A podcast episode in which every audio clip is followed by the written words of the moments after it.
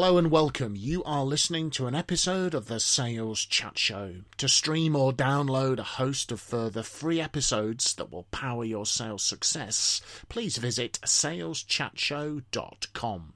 We really hope that you enjoy and benefit from this episode.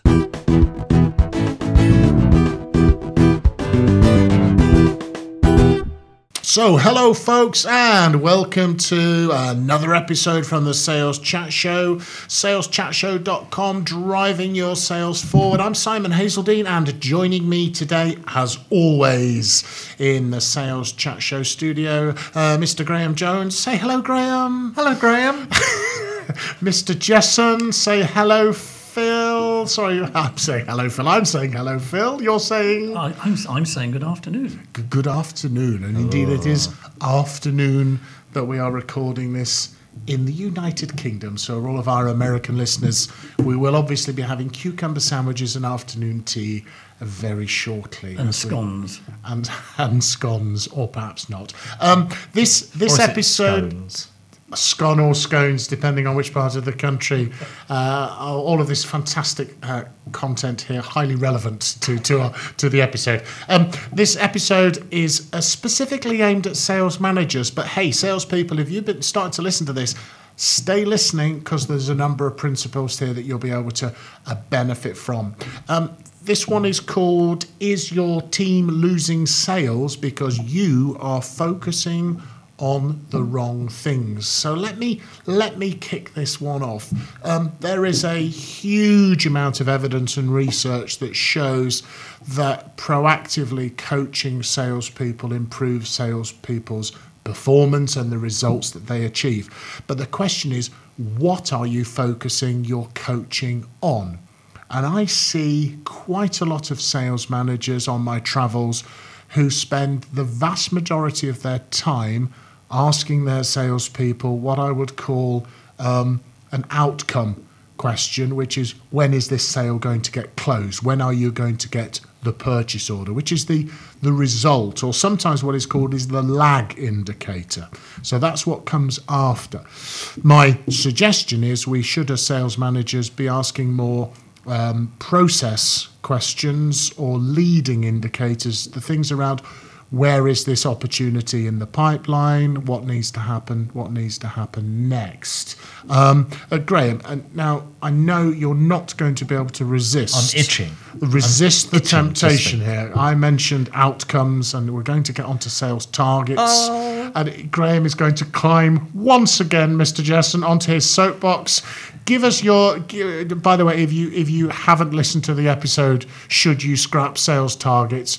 Please do so, where we have an almighty debate about it. And Graham is just like a he's like a he's just like a just like a dog that won't give up. He's still got his teeth stuck into this. Go on, give us give us your two penneth. Right, woof woof. The answer is simple.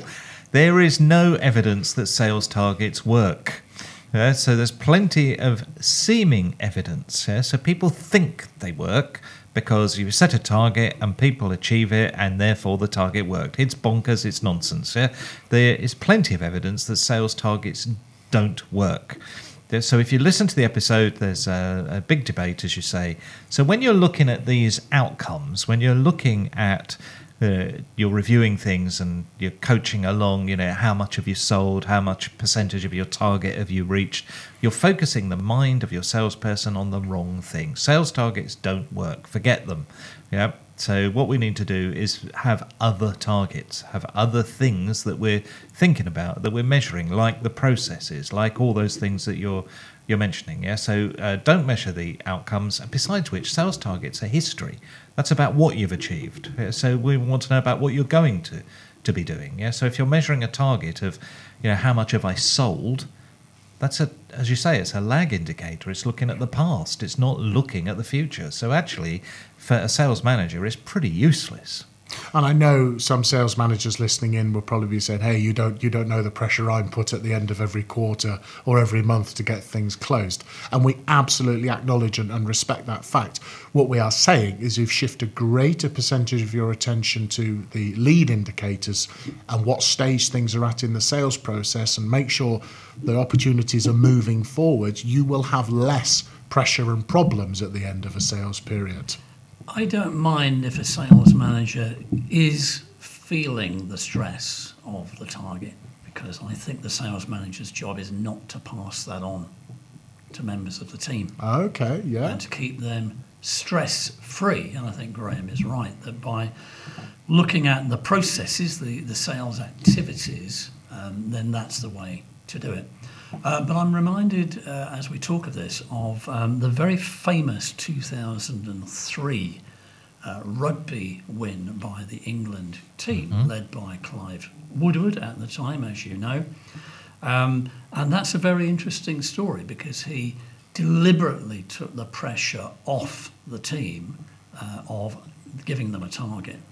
Um, and he focused on the activities on the practice pitch, like, for example, uh, passes completed or territory gained, uh, or scrums and lineouts won, or, looking at it another way, uh, the number of penalties not given away. And also the cycling team, which has been more uh, been successful in more recent times.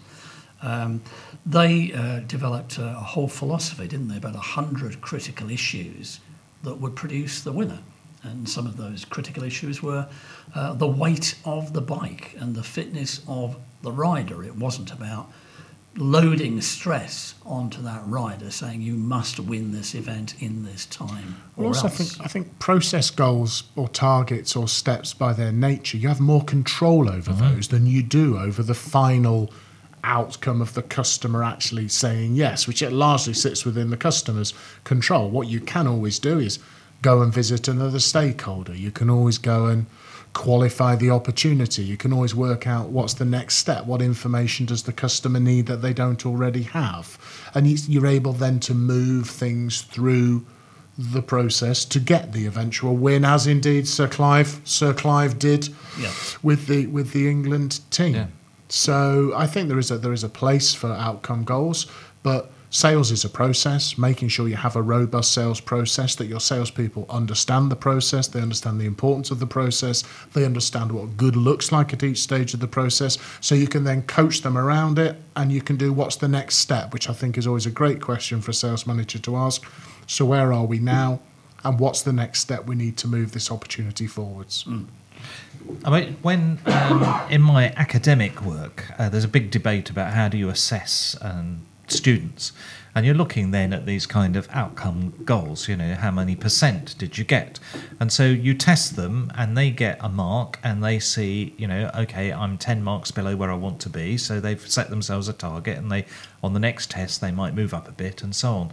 But actually, there is now considerable evidence that if you don't do that, actually they improve on what they learn if actually what you're testing is not them but yourself. So that what happens is that you test them on how much you have helped them. Oh, interesting. So and then what you discover is that actually I can see that they needed more help in this area because they have, told me they didn't quite understand that. So therefore, I help them more in that area, which helps them get better, say, exam results at the end, rather than these kind of tests along the way. So if you t- convert that to sales, that if the sales manager is asking, yeah, how have I helped you with your process, how, in all these kind of steps along the way to making a sale, the sales manager can help their staff more by working out what they need to do. So it's the rather than kind of giving them targets, hmm. you're asking them how are they how is each step in their process working based upon what you're doing as the sales manager, and the result will be they will go through the process more easily. And guess what? When they've done that, more sales will happen. So those targets you didn't have will have been exceeded. I so mean- there. I knew he was going to bring those. He was going to bring those Yeah. targets back in. But also, I think it's um, the, the target, if we have one, Graham, is quite a narrow sphere of focus Yeah. of attention. Whereas a broader focus on the longer term pipeline and what is happening. Have you got enough opportunities in the pipeline? What's your conversion ratios looking Yeah. like at each stage of the process? Start to measure the things that contribute to the outcome, not just the outcome yourself. I think is is the advice we're giving we're giving quite strongly because you'll have a greater degree of control and influence. And also hmm. Graham's point as well brings up a really important point. You as the leader of that team are taking responsibility Yep. for that team's performance. You are the sales manager, you are responsible for your people, you are responsible for their performance. So rise rise to the challenge, asking them what you can do or finding out what you can do that will be more beneficial to your sales team and your targets will probably if you have them will start to become less of that looming challenge Yeah. every month or every quarter. They will look after themselves effectively. Yeah, abs- absolutely. So, proactive coaching, coaching around pipeline, coaching around process, steal some of your time of talking about when's it going to come in to helping them to get it over the line and get it to come in.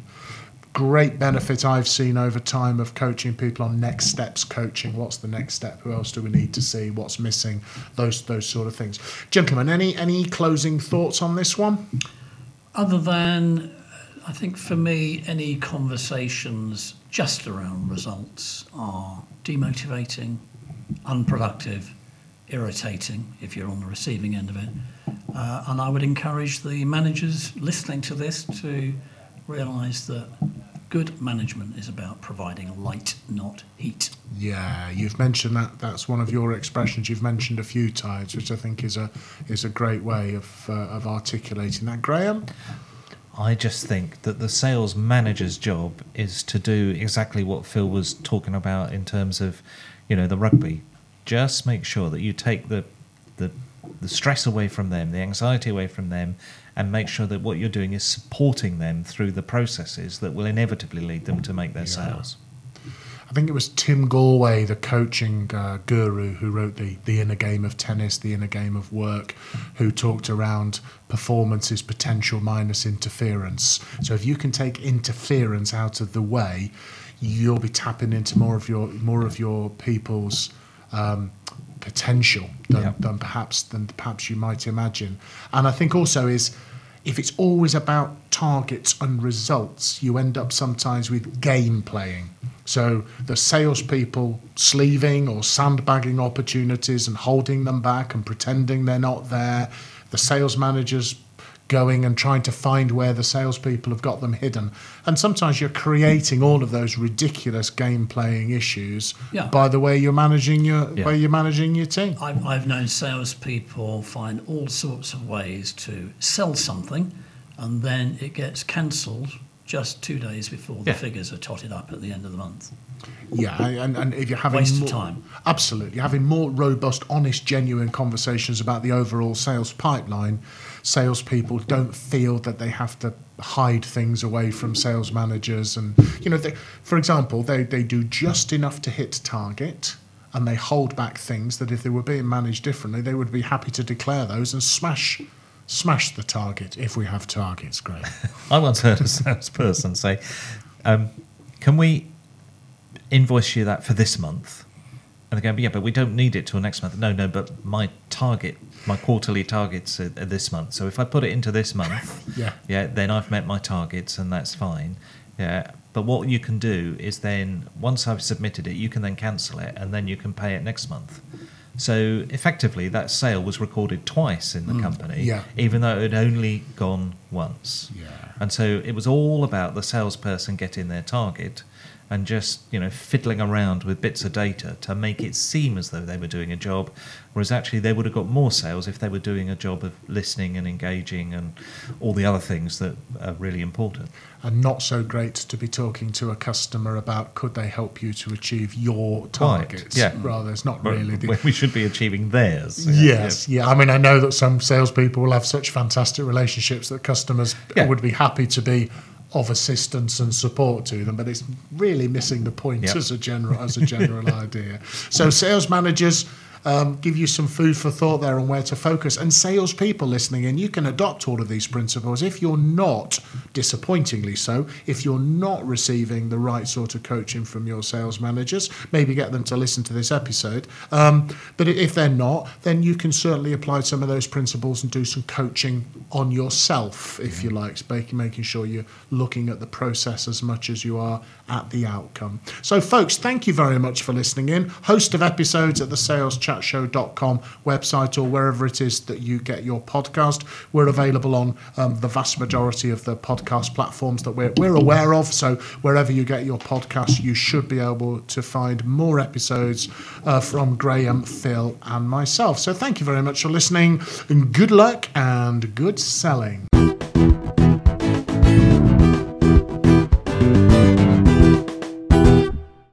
Have been listening to an episode of the Sales Chat Show. To stream or download a host of further free episodes that will power your sales success, please visit saleschatshow.com. Thank you very much for listening to this episode, and from everyone here at the Sales Chat Show, we'd like to wish you good luck and good selling.